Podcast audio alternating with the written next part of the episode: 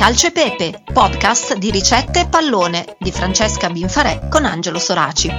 Ciao a tutti, ben ritrovati e buon anno! Benvenuti, benvenuti, buon anno, eh, benvenuti appunto, come dicevo, alla ventesima giornata di Calcio e Pepe, che è la prima del duemilaventidue. Cin cin, inauguriamo l'anno con la partita Juventus-Napoli, classicone.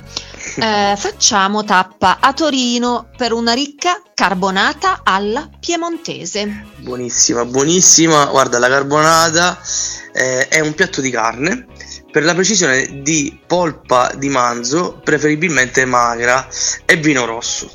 La carne si fa a tocchetti e si fa rosolare a dovere, aggiungendo appunto il vino che insieme al, solf- al soffritto fa un sughetto denso e profumato. Sì sì, infatti è un piatto che si mangia anche in Val d'Aosta, è proprio di quelle regioni lì, no? È, è bello eh, polposo, sugoso, ideale insomma per iniziare l'anno con un po' di energia. Ehm, sai che questo piatto si può fare sostituendo il vino con la birra, volendo, però a te chiedo chi è il giocatore insostituibile tra quelli di Juventus e Napoli a cui va il premio, il premio dai, premio vino rosso, io lo chiamerei così.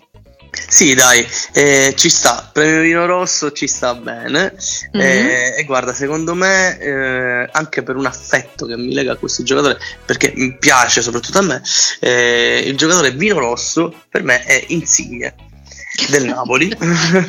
Il giocatore vino rosso è fantastico. Esatto, Lorenzino Insigne, eh, piccoletto ma sa come, come si gioca una partita, e per mm. fortuna è stato uno dei protagonisti anche appunto del nostro europeo, il suo tiro eh. a giro fa, che poi è diventato famoso ovunque praticamente, eh.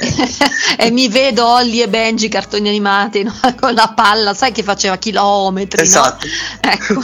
Certo, il tiro a giro di Insigne, se dovessi metterlo in un episodio di Holly e Benji è durerebbe una settimana più o meno, eh, sì. Per entrare in porto, però.